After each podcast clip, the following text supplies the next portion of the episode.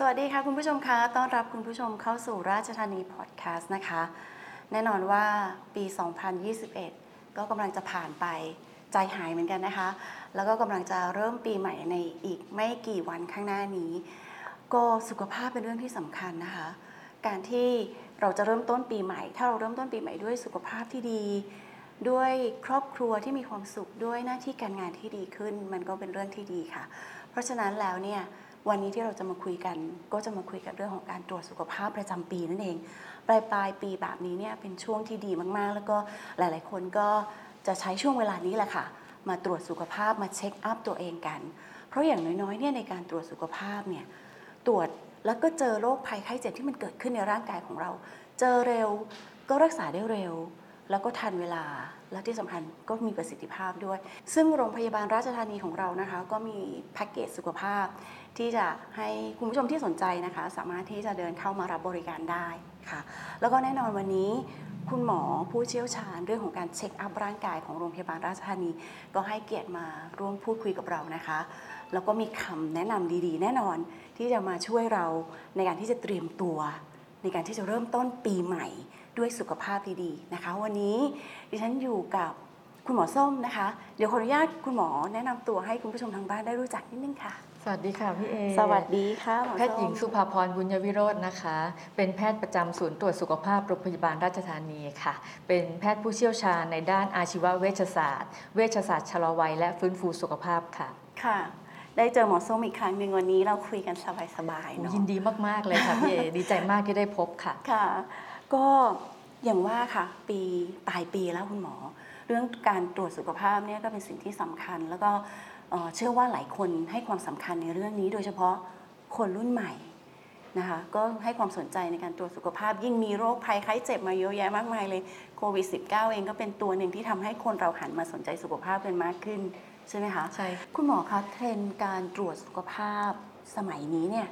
มีการเปลี่ยนแปลงอะไรไปยังไงบ้างไหมคะ ค่ะอย่างที่เราทราบกันดีอยู่แล้วนะคะว่าการตรวจสุขภาพเนี่ยเป็นการประเมินสภาวะของร่างกาย ว่ามีความผิดปกติอะไรไหมยังแข็งแรงดีอยู่หรือเปล่าค่ะถ้ามีโรคอะไรก็จะได้เข้าสู่กระบวนการรักษาได้อย่างทันท่วงทีค่ะทีนี้เทรนด์การตรวจสุขภาพในปัจจุบันเนี่ยเราจะเห็นว่ากระแสการรักสุขภาพเนี่ยเป็นที่แพร่หลาย และเราก็เห็นได้ชัดว่าคนรอบตัวเราเนี่ยให้ความสนใจในเรื่องของสุขภาพมากขึ้น ตรงเนี้ยทำให้เราเห็นว่ามันมีคนรุ่นใหม่ คนวัยทำงานคนหนุ่มสาวเนี่ยเข้ามาเช็คสุขภาพกันเป็นจำนวนมาก ไม่ใช่จำกัดอยู่เฉพาะในคนวัยกลางคนหรือว่าคนที่มีอายุเท่านั้นค่ะเพราะฉะนั้นการตรวจสุขภาพในวัยเนี้ยก็จะให้ความสนใจในการตรวจเพื่อทำนายโอกาสเกิดโรค เพื่อที่เราจะได้ไปป้องกันการเกิดโรคในอนาคต แล้วก็นอกจากนั้นเนี่ยเทรนด์การตรวจสุขภาพที่เราเจอในปัจจุบันเนี้ยก็จะเป็นการตรวจสุขภาพตามไลฟ์สไตล์หรือตามลีลาชีวิต ภายใต้แนวความคิดที่ว่าไลฟ์สไตล์ที่แตกต่างกัน ก็จะมีความเสี่ยงต่อการเกิดโรคที่ต่างกันไปด้วย นอกจากนั้นก็จะมีการตรวจสุขภาพที่เจาะลึกหรือว่าเป็นการตรวจสุขภาพเฉพาะทาง ในค่ะคนที่มีความสนใจในปัญหา หรือว่ากังวลในปัญหาเรื่องใดเป็นพิเศษ อันนี้ก็จะเป็นเทรนด์สุขภาพใหม่ ๆ ค่ะ อ๋อ คุณหมอยกตัวอย่างได้ไหมคะ ถ้าสมมติว่าเอ่อพี่เอจะมาตรวจสุขภาพเนี่ย อายุประมาณสักแหมบอกอายุด้วย 48 อัพอย่างเงี้ยนะคะตรวจอะไรบ้างดีคะคุณหมอ ในส่วนของการตรวจสุขภาพสำหรับผู้หญิงในวัย41 48 ขึ้นไปนะคะค่ะอานอกจากการตรวจสุขภาพในโปรแกรมพื้นฐาน เราก็จะแนะนำในเรื่องการตรวจสุขภาพสตรี เช่นการคัดกรองมะเร็งเต้านมมะเร็งปากมดลูกอืมอ่าการตรวจสุขภาพที่อ่าสนใจในเรื่องของการเป็นมะเร็งอวัยวะอื่น ๆ เป็นพิเศษ เพราะคนเราเนี่ยเมื่ออายุมากขึ้นร่างกายมีความเสื่อม ก็จะมีความเสี่ยงต่อโรคเหล่านี้มากขึ้นค่ะค่ะ นอกจากมะเร็งแล้วเนี่ยเริ่มมีอาการ คล้าย ๆ กับข้อเข่ากึดกัดกึดกัดอะไรอย่างเงี้ย อันนี้ก็มาตรวจเพิ่มได้เหมือนกัน ได้ค่ะ ค่ะ นี่ช่วงช่วงแหละเรื่องของช่วงอายุแล้วเนี่ย เรื่องของไลฟ์สไตล์ที่คุณหมอบอก ไลฟ์สไตล์ประมาณไหนบ้างคะที่ที่ควรจะแบบเอ่อหันมาสนใจเรื่องการตรวจสุขภาพเพิ่มมากขึ้นค่ะไลฟ์สไตล์เนี่ยหมอเรียกเป็นภาษาไทยว่าลีลาชีวิต ว่าเราเนี่ยใช้ชีวิตภาษาสวอยย่างมากค่ะว่าเราเนี่ยใช้ชีวิตอย่างมีลีลายังไงค่ะเพราะว่าการใช้ชีวิตของแต่ละคนเนี่ยก็จะมีลีลาชีวิตที่ต่างกันอืมการกินอยู่หลับนอนต่างกัน การทำงานหนักการออกกำลังกาย ความเครียดต่างกัน บางคนดื่มจัด บางคนดื่มหนัก บางคนมีการสูบบุหรี่ เหล่านี้ก็จะส่งผลถึงสุขภาพที่ต่างกันด้วยอืมดังนั้นแล้วในการตรวจสุขภาพตามไลฟ์สไตล์ก็เป็นอีกทางเลือกหนึ่งที่ตรงจุดตรงเป้า ที่ต้องใส่ใจเป็นพิเศษค่ะ อย่างเช่น ถ้าเรารู้ว่าเราเป็นคนกินยาเยอะดื่มเหล้าเยอะ หรือว่าเคยมีภาวะการอักเสบที่ตับมาก่อนค่ะการตรวจสุขภาพพวกเนี้ยก็น่าจะต้องอามุ่งเน้นเป็นเรื่องของการตรวจค่าตับค่าไตอย่างสม่ำเสมออืมหรือถ้าเราเป็นคนที่ชอบกินปิ้งย่าง มีภาวะอ้วน พวกเนี้ยเราก็ต้องระวังในเรื่องของการตรวจหามะเร็ง ตรวจเบาหวาน ตรวจระดับไขมันต่างค่ะๆอ่าหรือว่าในบางกลุ่มเนี่ยอ่าสูบบุหรี่จัดอืม การตรวจหามะเร็งปอด หรือว่าภาวะเส้นเลือดอุดตัน ก็เป็นเรื่องที่ต้องให้ความสนใจค่ะอ่ารวมทั้งที่เราพบเนี่ยก็คืออย่างเช่น กลุ่มที่มีพฤติกรรมเสี่ยงต่อการติดต่ออ่ากลุ่มที่มีพฤติกรรมเสี่ยงต่อการเป็นโรคติดต่อทางเพศสัมพันธ์อ่าก็จะมีการตรวจสุขภาพอีกแบบหนึ่งที่ต้องใส่ใจซึ่งต่างจากกลุ่มอื่นค่ะ ก็ถือว่าเป็นไลฟ์สไตล์จใช่ริงๆค่ะลีลาการใช้ชีวิตจริงๆใช่ค่ะนะคะทีนี้ถ้าเรามีโรคประจำตัว การตรวจสุขภาพก็ เราต้องมาเล่าให้คุณหมอฟังไหมคะเรามีโรคประจำตัวแบบนี้ เราทานยาแบบนี้อะไรต่างๆ เหล่านี้ก็ถือว่าเป็นข้อมูลหนึ่งที่ต้องใช้เวลาที่เราต้องมาตรวจสุขภาพด้วยหรือเปล่าคะจริง ๆ เป็นสิ่งที่ดีเลยค่ะค่ะเอ่อการที่ คนไข้เนี่ยมาตรวจสุขภาพและมีการได้ปรึกษาหมอก่อน ว่าควรจะตรวจอะไรบ้างอ่าหรือว่าบางท่านเนี่ยนำยามาให้ดูเนี่ยเราก็จะช่วยดูในเชิงลึกให้ค่ะเพราะฉะนั้นการตรวจสุขภาพในโปรแกรมพื้นฐานเนี่ยอาจจะไม่เพียงพออมจะต้องมีการโฟกัสในจุดใดจุดหนึ่งเป็นพิเศษ รวมทั้งหมอจะช่วยดูในเรื่องของอาปฏิกิริยาของยาที่มีต่อกัน เราจะเห็นได้ว่าในปัจจุบันเนี่ยเป็นโรคหนึ่งก็รักษาหมอหนึ่งและในคนสูงอายุบางทีเนี่ยมีหลายโรคหลายหมอใช่ค่ะอ่าเพราะฉะนั้นยาเนี่ยบางครั้งเนี่ยมันอาจจะมีผลเสียต่อกันเมื่อกินร่วมกันอ๋อในส่วนเนี้ยหมอก็จะช่วยดูให้ได้ถ้าว่าถ้านำมานะคะค่ะหมอส้มคะคนรุ่นใหม่ยุคดิจิทัลเนี่ยค่ะการแพทย์ที่เขาบอกว่าการเอ่อการแพทย์เฉพาะบุคคลหรือว่า personal life medicine เนี่ยมันคืออะไรอะ ค่ะเอ่อ personal life medicine เนี่ยเป็นวิธีการดูแลรักษาสุขภาพ โดยใช้ข้อมูลพื้นฐานทางกรรมพันธุ์ของแต่ละบุคคลค่ะในแต่ละบุคคลเนี่ยก็จะมีหน่วยทางพันธุกรรมหรือยีนที่ไม่เหมือนกัน ยีนคือหน่วยทางพันธุกรรมที่อยู่บนโครโมโซม แต่ละคนแตกต่างกันอืมถ่ายทอดลักษณะจากพ่อแม่สู่ลูกรุ่นต่อรุ่นค่ะค่ะทีนี้การที่เรามียีนแตกต่างกันเนี่ยทำให้เวลาที่อ่าเราได้รับยาหรือว่าได้รับสารเคมีอะไรไปในการตอบสนองต่อร่างกายอาจจะไม่เหมือนกันอืมอย่างเช่น ถ้ามองในแง่ของ personal life medicine ในเรื่องของการใช้ยารักษาโรคเนี่ยค่ะเราก็จะสังเกตเห็นได้ว่ายาบางอย่างเนี่ยคนหนึ่งทานแล้วรักษาหายอืมแต่ในขณะที่อีกคนหนึ่งทานแล้วอาจจะไม่หายอ๋อเหรอซ้ำมีคะผลข้างเคียงจากยาตัวนั้นอีกอ้าวเหรออ่าคะทีนี้ข้อมูลจากยาเนี่ยนะคะเป็นข้อมูลที่เราใช้สถิติโดยรวมของประชากรส่วนใหญ่ค่ะแต่ถ้าเกิดว่าในร่างกายเรามียีนที่ทำให้อ่ามีการ action ต่อยาที่ไม่เหมือนคนอื่น เราก็อาจจะมีในเรื่องของการรักษาไม่หาย หรือว่ามีผลข้างเคียงอย่างที่หมอได้พูดมาแล้วอ๋อเพราะฉะนั้นในส่วนเนี้ยค่ะ การที่เรามีข้อมูลในเรื่องของพันธุกรรมก็จะช่วย ให้ข้อมูลทางด้านนี้ทำให้โอกาสที่เราจะได้รับยาที่เหมาะสมกับตัวเองเนี่ยมีมากขึ้น ประสิทธิภาพในการรักษาก็จะเพิ่มตามมา ในระยะยาวก็ช่วยลดค่าใช้จ่ายได้ หรือในอีกในแง่หนึ่งเนี่ย personal life medicine ในแง่ของการตรวจสุขภาพค่ะอ่าคืออายกตัวอย่างนะคะ อย่างเช่นในร่างกายของคนเราเนี่ยค่ะ เมื่อได้รับยาหรือว่าสารพิษบางอย่างเนี่ยจะมีการเอาไปกำจัดออกที่ตับอืม ทีนี้ในตับของเราเนี่ยก็จะมีกระบวนการในการกำจัดยาค่ะโดยหรือว่าสารเคมีหรือสารพิษนั้นน่ะด้วยการทำให้อ่าจากสารที่ active กลายเป็นสารที่ไม่ active อืมแต่ถ้าอ่าเมื่อใดก็ตามที่ในคนไข้คนหนึ่งหรือว่าในบุคคลบุคคลหนึ่งเนี่ยมันมียีนที่ควบคุมเอนไซม์ในการกำจัดสารพิษเนี่ยบกพร่องไปอ๋อออ่าพวกเนี้ยก็จะเกิดอ่าปัญหาจากค่ะการใช้ยาหรือว่าใช้สารเคมีบางอย่างนะอืมอย่างเช่นที่เราอ่าให้ความสนใจและเป็นที่พูด พูดคุยกันมากเนี่ยอืมมันจะมียีนอยู่กลุ่มหนึ่งค่ะที่เป็นยีนที่ควบคุมการกำจัดสารสื่อประสาท ซึ่งเป็นสารที่สั่งงานระหว่างเซลล์ในร่างกาย ทีนี้การที่มียีนตัวนี้บกพร่องเนี่ยสารสื่อประสาทก็จะได้รับการกำจัดน้อยลงอ๋อก็ทำให้มีการสะสมมีการเพิ่มขึ้นของระดับสารสื่อประสาทตัวเนี้ยก็ส่งผลต่ออารมณ์ เกิดเป็นอาการผิดปกติทางด้านจิตใจตามมา เช่นเป็นโรคเครียดโรคกลัวแพนิคหรือว่าเป็นโรคไบโพลาร์ ซึ่งเกิดจากยีนอ๋อเหรออ่าคะค่ะแล้วก็อีกตัวอย่างหนึ่งนะคะซึ่งเราเจอเยอะก็คือ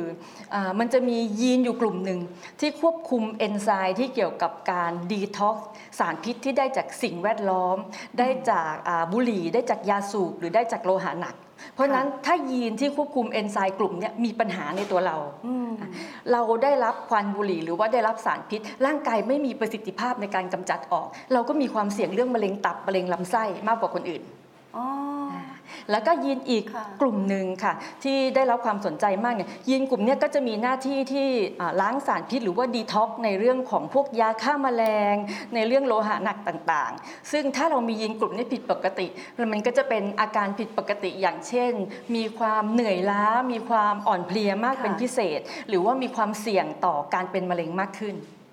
ในส่วนเนี้ยก็จะเป็นการให้ข้อมูลทางกรรมพันธุ์ เพราะฉะนั้นการที่เรามีข้อมูลในตรงเนี้ยค่ะ เราก็จะรู้ว่าตัวเราเนี่ยมีความเสี่ยงต่อการเป็นโรคอะไรมากมากเป็นพิเศษ แล้วเราก็จะได้ไปป้องกันแล้วก็ดูแลรักษาในจุดนั้นค่ะโอ้โหตัวเจ้ายีนเนี่ยสามารถดูแล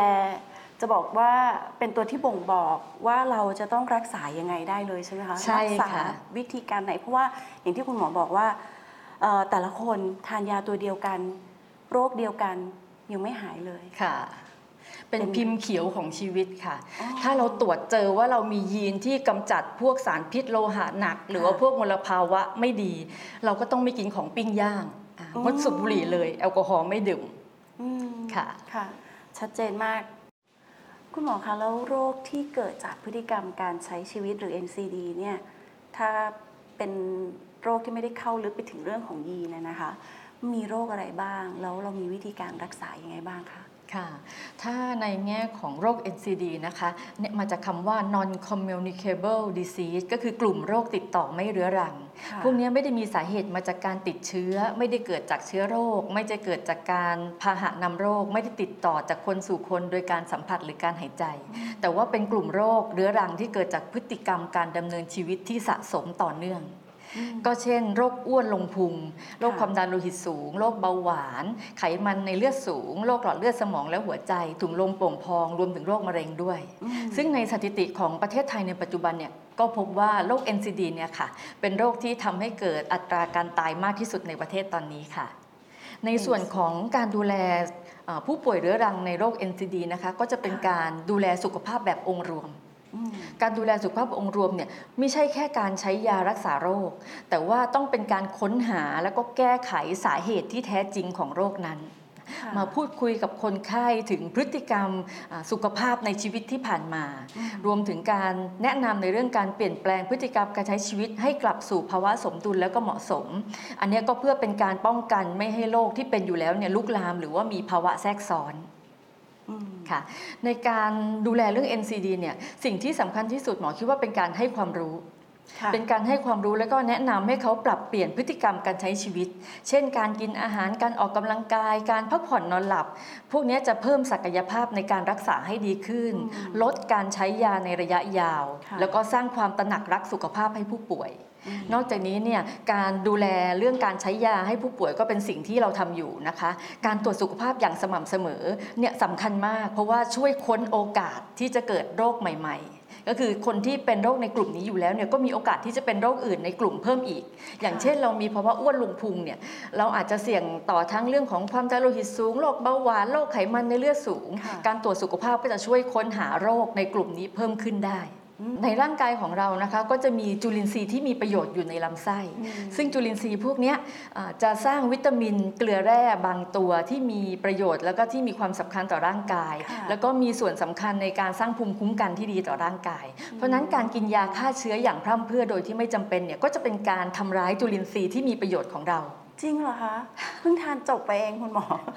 เราทานตามค่ะความจำเป็นไม่มีปัญหาค่ะพี่เอ แต่บางคนเนี่ยอ่า เป็นนิดเป็นหน่อยก็ทานยาฆ่าเชื้ออ่าพวกเนี้ยค่ะทำให้เอ่อมีผลเสียต่อตัวจุลินทรีย์ที่มีประโยชน์อะแล้วทานจุลินทรีย์เพิ่มได้ไหมคะ เป็นสิ่งที่ดีและตอนนี้เป็นเทรนด์สุขภาพเลยแล้วคะใช่ค่ะ การทานจุลินทรีย์เพิ่มหรือว่าเราเรียกว่าการทานตัวโปรไบโอติกเนี่ยอยู่ในกระแสสุขภาพ เพราะว่าตอนนี้เรารู้แล้วว่าจุลินทรีย์เหล่านี้มีประโยชน์ค่ะการทานจุลินทรีย์เพิ่มก็เป็นการอ่าเพิ่มจำนวนของจุลินทรีย์พวกนี้ แต่ว่าสิ่งที่สำคัญที่สุดคือ เมื่อจุลินทรีย์เข้าไปจุลินทรีย์ต้องมีอาหารด้วยอืม เพราะฉะนั้นเราจึงควรทานอาหารที่จะไปเป็นอาหารให้จุลินทรีย์พวกนี้อะไรพวกนี้เราเรียกว่าบ้างอาหารในกลุ่มพรีไบโอติกพวกนี้ก็คือพวกอาหารที่มีไฟเบอร์ต่างๆค่ะอาหารที่มีกักใย แล้วก็อาหารที่มี low glycemic index พวกเนี้ยค่ะก็จะเป็นอาหารของจุลินทรีย์ เพราะฉะนั้นเรามีจุลินทรีย์แล้วเราก็เพิ่มอาหารให้มัน เขาก็จะได้สร้างสารที่มีประโยชน์ต่อร่างกายให้เราค่ะ ถ้าเราทานจุลินทรีย์บางชนิด ที่เขาขึ้นชื่อว่านมเปรี้ยวอย่างเงี้ยค่ะค่ะที่มีจุลินทรีย์เลคโตบาซิลัสอะไรสักอย่างหนึ่งพวกนี้นี่ทานปริมาณเยอะๆ ได้ไหมคะ หรือเราต้องทานแบบไหนดีคะ พวกนี้จริง ๆ ร่างกายจะเข้าไปปรับสมดุลอืมการทานเยอะทานน้อยเนี่ยร่างกายเขาจะปรับสมดุลให้เองค่ะแต่การทานนมเปรี้ยวต้องระวังนิดนึงคือในนมเปรี้ยวเนี่ยมักจะมีน้ำตาลเยอะอ่าและน้ำตาลเนี่ยเป็นตัวสำคัญที่ให้การทำร้ายจุลินทรีย์ในลำไส้ เพราะฉะนั้นเป็อาจจะต้องนย่างนั้นไปอีกอาจจะต้องเลือกค่ะค่ะคนไทยในยบริโภคน้ำตาลเยอะมาก น้ำตาลไม่ได้แค่ทำให้เรามีภาวะอ้วน หรือว่าทำให้เราเป็นเบาหวานอย่างเดียวค่ะแต่ว่าน้ำตาลเนี่ยยังมีส่วนทำให้จุลินทรีย์ในลำไส้เนี่ยบกพร่องอ๋อเพราะฉะนั้นอาจจะต้องระวังในเรื่องของอาผลิตภัณฑ์ที่มันมีน้ำตาลผสมอยู่ค่ะค่ะโอเคเป็นความรู้ที่ดีมาก ๆ เลย เพราะว่าทานนมเปรี้ยวยี่ห้อหนึ่งเป็นประจำเลยค่ะคุณหมอ ค่ะ ทีนี้ มาในเรื่องของคนเราเนี่ยค่ะเวลาไปตรวจสุขภาพครั้งหนึ่งเจอแล้วว่าฉันจะต้องรักษาโรคอะไรฉันเเเกิดป่วยเป็นโรคอะไร เจอผลตรวจที่ไม่ค่อยดีเลย กลับไปเปลี่ยนไลฟ์สไตล์ตัวเองใหม่เลย ชีวิตดีขึ้นสุขภาพดีขึ้นร่างกายดีขึ้น ปรากฏว่าการตรวจประจำปี การตรวจสุขภาพประจำปีเนี่ย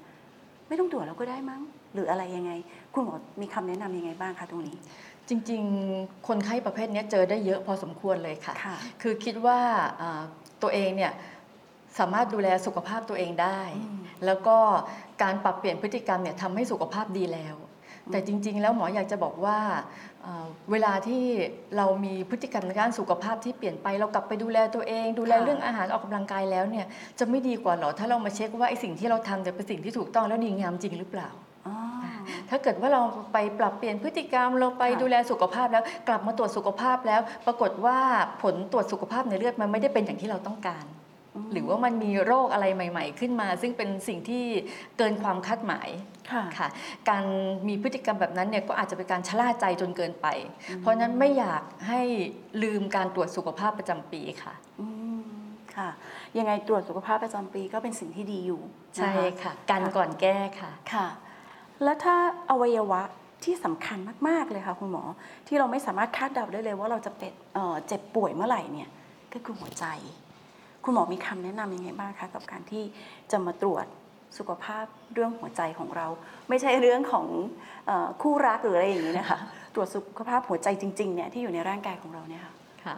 สำหรับหัวใจนะคะการตรวจสุขภาพของหัวใจเนี่ยก็จะแบ่งเป็น 3 ส่วนด้วยกันค่ะพี่เออืมส่วนแรกเนี่ยเป็นการตรวจสุขภาพพื้นฐานค่ะ พวกนี้เราก็จะเจาะเลือดดูในเรื่องของเม็ดเลือดดูตับไตดูเกลือแร่ในร่างกาย ส่วนที่ 2 เป็นการตรวจค้นหาความเสี่ยงต่อโรคหัวใจ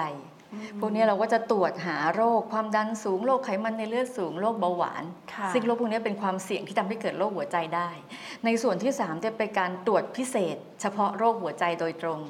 ซึ่งในส่วนเนี้ยตอนเนี้ยเนี่ยมีการให้ค่ะโทษค่ะ ซึ่งในส่วนนี้เนี่ยมีการให้ความสนใจเป็นจำนวนมาก และทางโรงพยาบาลก็มีแพ็กเกจการตรวจสุขภาพในส่วนนี้อยู่ในนะคะการตรวจหัวใจนะคะก็จะมีหลายวิธีค่ะวิธีแรกเนี่ยเป็นการตรวจคลื่นไฟฟ้าหัวใจค่ะอืมการตรวจคลื่นไฟฟ้าหัวใจเนี่ยเป็นการตรวจเบื้องต้น เพื่อดูว่าอัตราการเต้นของหัวใจเนี่ยเป็นยังไงมีความผิดปกติไหมโดยเราจะติดตัวรับสัญญาณไว้ที่ผนังทรวงอกนะในส่วนเนี้ยจะไม่มีความเจ็บปวด แล้วก็สามารถบอกภาวะหัวใจในเบื้องต้นได้แหมคุณหมอบางคนเนี่ยไม่ทันได้มาตรวจหัวใจเลย หัวใจวายซะก่อนหรืออะไรแบบเนี้ยตอนนี้คนไทยเจอแบบนี้เยอะมากนะคะ ใช่ค่ะค่ะจึงต้องมีการตรวจอย่างต่อไปค่ะอืมตรวจวิธีต่อไปนะคะเป็นตรวจที่การตรวจที่เราใช้ทำนายโอกาสการเกิดโรคหัวใจในอนาคต ซึ่งค่ะตอนนี้ในโรงพยาบาลราชธานีก็มีตรวจอ่าเป็นการตรวจที่เราเรียกว่าดูคราบหินปูนแล้วก็การตีบของหลอดเลือดหัวใจค่ะค่ะ เราเรียกว่าการ CT Calcium Scoring อืมอ่าเป็นการตรวจดูปริมาณของคราบหินปูนในหลอดเลือด โดยการใช้เครื่องเอ็กซเรย์คอมพิวเตอร์ความเร็วสูง พวกเนี้ยก็จะบอกได้ว่าในผนังหลอดเลือดหัวใจของเราเนี่ยมีคราบหินปูนหรือว่าแคลเซียมเกาะไว้มากน้อยแค่ไหน ซึ่งในส่วนเนี้ยจะใช้เป็นตัวที่ทำนายโรคหัวใจในอนาคตค่ะค่ะอืม การตรวจอีกส่วนหนึ่งที่ได้รับความนิยมมากนะคะก็คือการตรวจหัวใจด้วยคลื่นเสียงความถี่สูงหรือ echocardiogram ค่ะในส่วนนี้เราจะใช้คลื่นเสียงที่มีความปลอดภัยคล้าย ๆ กับการอัลตราซาวด์อืมเป็นการส่งคลื่นเสียงเนี่ยเข้าไป แล้วก็มีการสะท้อนเสียงออกมา แล้วก็แปลเป็นภาพบนหน้าจอส่วนนี้ค่ะเราก็จะใช้ดูโครงสร้างของหัวใจค่ะ ดูผนังหัวใจ ดูเส้นเลือดหัวใจ แล้วก็ดูลักษณะของลิ้นหัวใจได้อืม ค่ะค่ะการตรวจอีกอย่างหนึ่งก็คือการตรวจสมรรถภาพหัวใจขณะออกกำลังกาย หรือที่เราเรียกว่า EST การวิ่งสายพานการเดินสายพานอืมอันเนี้ยจะเป็นการตรวจว่าในขณะที่เรามีการออกแรงออกกำลังกายเนี่ยคลื่นไฟฟ้าหัวใจหรือว่าสมรรถภาพของหัวใจเนี่ยมีการทำงานเปลี่ยนแปลงไปหรือเปล่าค่ะซึ่งในส่วนเนี้ยก็จะทำให้วินิจฉัยโรคได้แม่นยำแล้วก็ได้รายละเอียดมากขึ้นอ๋อ ซึ่งในส่วนของการตรวจสุขภาพหัวใจนะคะ ก็จะมีคุณหมอเฉพาะทางเชี่ยวชาญทางด้านโรคหัวใจ โดยเฉพาะเป็นผู้ดูแลให้ค่ะค่ะค่ะ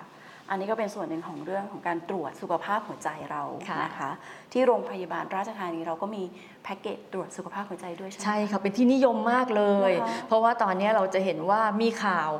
ไม่เคยเป็นโรคอะไรเลย อยู่ๆ heart attack เป็นโรคหัวใจอ่าอ้าวแล้วก็สมัยเนี้ยคนเรานิยมการออกกำลังกายด้วยการวิ่งค่ะ เราก็จะสังเกตว่าอ่านักวิ่งเนี่ยบางทีที่เราเจอข่าวเนี่ยวิ่งวิ่งๆไปมีน็อกค่ะมี heart attack ระหว่างทางค่ะทั้งทั้งๆที่ไปกันเป็นนักวิ่งปกติก็แข็งแรงดีอืมแล้วก็ไม่ใช่เคยมีโรคอะไรค่ะเพราะฉะนั้นการตรวจในเรื่องของโรคหัวใจเนี่ยจึงเป็นที่นิยมในส่วนนี้ค่ะ อืมค่ะ เยี่ยมเลยค่ะ ทีนี้มาถึงเรื่องของผู้สูงอายุบ้าง คุณหมอเทรนด์ของการตรวจสุขภาพผู้สูงอายุเนี่ยมีการเปลี่ยนแปลงอะไรเพิ่มมากขึ้นไหมคะอ่า เราจะเห็นว่าตอนนี้ค่ะ ผู้สูงอายุเนี่ยเข้าถึงข้อมูลทางด้านอินเทอร์เน็ตมากขึ้น เพราะฉะนั้นเนี่ยการตรวจสุขภาพของผู้สูงอายุก็จะมาในเชิงลึกมากขึ้น ผู้สูงอายุเนี่ยเป็นวัยแห่งความเสื่อมค่ะพี่เอ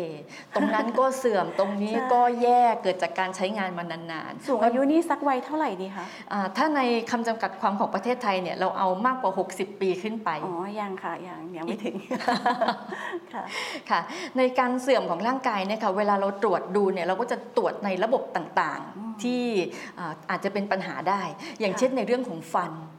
ผู้สูงอายุเนี่ยก็จะมีการบดเคี้ยวที่ผิดปกติไป การย่อยอาหารทางปากที่ผิดปกติไปค่ะการตรวจสุขภาพฟันก็เป็นสิ่งที่ควรทำอีกประเด็นหนึ่งที่เราเจอเยอะก็คือในเรื่องของสายตาอ๋อค่ะเอ่อ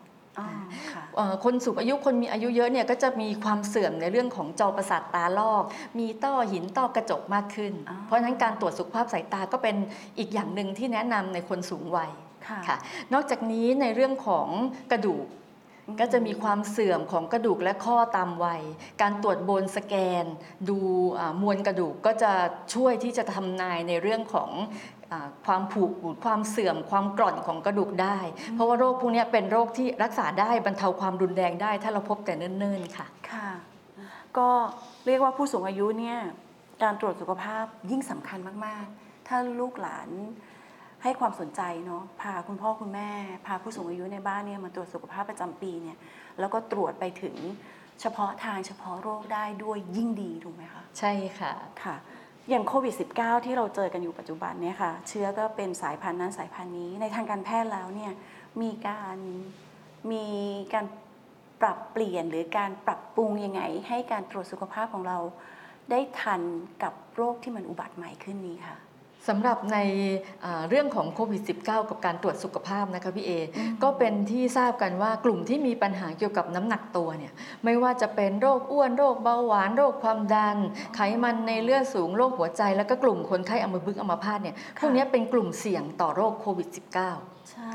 เราก็มักจะได้ยินข่าวว่าใครที่ติดเชื้อแล้วมีปัญหาโรคเหล่านี้ก็มักจะรุนแรง แล้วก็นำไปสู่การเสียชีวิตได้ง่าย เพราะฉะนั้นการที่มีโรคภัยต่างๆ ซ่อนเร้นอยู่เนี่ยมันเป็นปัจจัยเสี่ยงจริง ๆ ที่จะทำให้เรามีอายุสั้น มีภูมิคุ้มกันเสื่อมลง แล้วก็มีโอกาสที่จะติดโควิดได้ง่าย แล้วก็เสียชีวิตง่ายค่ะการตรวจสุขภาพก็จะเข้ามามีบทบาทสำคัญตรงเนี้ยคือตรงที่การตรวจหาโรคเหล่านี้ เพราะว่าในความเป็นจริงเนี่ยเราเจอผู้ป่วยจำนวนมากที่ไม่ทราบว่าตัวเองเป็นโรค ค่ะค่ะ อย่างเช่นที่เราเจอบ่อยๆก็คือ บางครั้งเนี่ยโรคมันยังไม่แสดงอาการหรือว่ายังแสดงอาการไม่เยอะค่ะ ความดันโลหิตเนี่ยอ่าคนไข้บางคนเนี่ยความดันสูงมาก แต่อาจจะไม่มีอาการเลย ไม่มีการปวดหัวเวียนหัวไม่ตึงต้นคอเลยค่ะเขาก็จะไม่รู้ว่าเขาเป็นโรคอยู่อ๋อถ้าไม่ได้มาตรวจใช่สุขภาพก็จะพลาดตรงจุดนี้ค่ะหรือว่าคนไข้โรคเบาหวาน บางทียังไม่มีอาการหรือว่ามีอาการนิดหน่อย เช่น อาจจะแค่ตื่นมาฉี่บ่อยตอนกลางคืนค่ะอาจจะคิดว่าตัวเองดื่มน้ำเยอะ หรือว่านอนในห้องแอร์ที่มีอากาศเย็นก็เลยลุกขึ้นฉี่บ่อยแต่จริงๆแล้วตัวเองเป็นเบาหวานเอาจริงป่ะคะเพต้องราะฉะนั้นเริ่มสงสัยตัวเองแล้วป่ะคะเนี่ยเพราะฉะนั้นถ้าไม่ได้ตรวจสุขภาพเนี่ยเราก็จะไม่เจอโรคเหล่านี้ค่ะซึ่งโรคพวกนี้ค่ะเป็นโรคที่ทำให้เวลาเราเป็นโควิด แล้วอาการมันรุนแรงกว่าคนอื่น แล้วก็มีอัตราตายมากกว่าคนอื่น เพราะฉะนั้นการเข้ามาตรวจสุขภาพก็เป็นการค้นหาโรคที่เป็นปัจจัยเสี่ยงต่อโควิด -19 ค่ะ โอ้เยี่ยมมาก คืออย่างน้อยๆเนี่ย แน่นอนว่าจะเจ็บป่วยหรือไม่เจ็บป่วยก่อนก็ตามแต่มาตรวจสุขภาพประจำปีเนี่ยดีที่สุดใช่ไหมคะคุณหมอ ใช่ค่ะ ต่อให้เกิดโรคอุบัติใหม่กี่โรคก็ช่างดิฉันก็ยังคงยืนอยู่ได้ ใช่ค่ะ ร่างกายเราสำคัญที่สุดค่ะอืมถ้าเราแข็งแรงเราภูมิคุ้มกันดีจะมาสักกี่โรคก็กลัวน้อยลงค่ะ ค่ะเยี่ยมมากชอบคำนี้มากเลยแล้วสำหรับคนที่เขาดูแลตัวเองดีมาก ๆ อยู่แล้วคุณหมอ ทานอาหารสุขภาพเอ่ยออกกำลังกายเอ่ยทัศนคติดีมาก คิดบวกอยู่ตลอดเวลา ไม่เครียดเลยอะไรต่างๆ เหล่านี้ คนกลุ่มนี้เนี่ยจำเป็นต้องมาตรวจสุขภาพไหมคะ ถ้าพูดถึงความจำเป็นอาจจะจำเป็นในระยะแรก ๆ ก็คือในช่วงที่อยู่ในการปรับเปลี่ยนเปลี่ยนแปลงพฤติกรรมสุขภาพค่ะการที่เราหันมาดูแลตัวเองเนี่ยช่วงอืมแรกๆเนี่ยควรจะมาตรวจเพื่อเป็นการยืนยันว่าเราดูแลตัวเองดีจริง ๆ หลังจากนั้นถ้าผลตรวจปกติดีครั้งสองครั้งไม่มีปัญหาอาจจะเว้นได้ โดยค่ะที่คุณยังคงพฤติกรรมสุขภาพเหมือนเดิมอ๋ออ่า แต่ว่าในการเว้นได้ก็ไม่อยากให้เว้นนานจนเกินไป อาจจะเว้นได้ปีเว้นปีหรือปีเว้นสองปีก็มีค่ะค่ะค่ะ และแน่นอนมาถึงช่วงสุดท้ายแล้วนะคะคุณหมอสำหรับโรงพยาบาลราชธานีของเราอะค่ะ ตอนนี้มีแพ็กเกจ ตรวจสุขภาพอะไรยังไงบ้างคะคุณหมอแนะนำได้เลยค่ะค่ะแพ็กเกจตรวจสุขภาพยอดฮิตของเราก็ยังคงเป็นการตรวจสุขภาพตามแต่ละช่วงอายุแต่ละกลุ่มวัยค่ะพี่เออืมก็จะแบ่งเป็นโปรแกรมนะคะ A B C D ค่ะโดยโปรแกรม A โปรแกรม B โปรแกรม C เนี่ยก็จะเป็นโปรแกรมพื้นฐานในแต่ละช่วงต่างค่ะๆโปรแกรม D เป็นโปรแกรมที่ละเอียดที่สุด แล้วก็มีการผนวกเอาการตรวจหัวใจ เข้าไปกับโปรแกรมตรวจสุขภาพพื้นฐานด้วย นอกจากนี้ก็ยังมีการตรวจสุขภาพดวงตาโดยเฉพาะค่ะอย่างที่เมื่อสักครู่เราคุยกันเรื่องของดวงตาผู้สูงค่ะอายุค่ะอันนี้ก็น่าตรวจค่ะแล้วก็การตรวจสุขภาพเฉพาะทางทางด้านหัวใจ ตอนนี้ก็เป็นที่นิยมแล้วก็เอ่อเป็นที่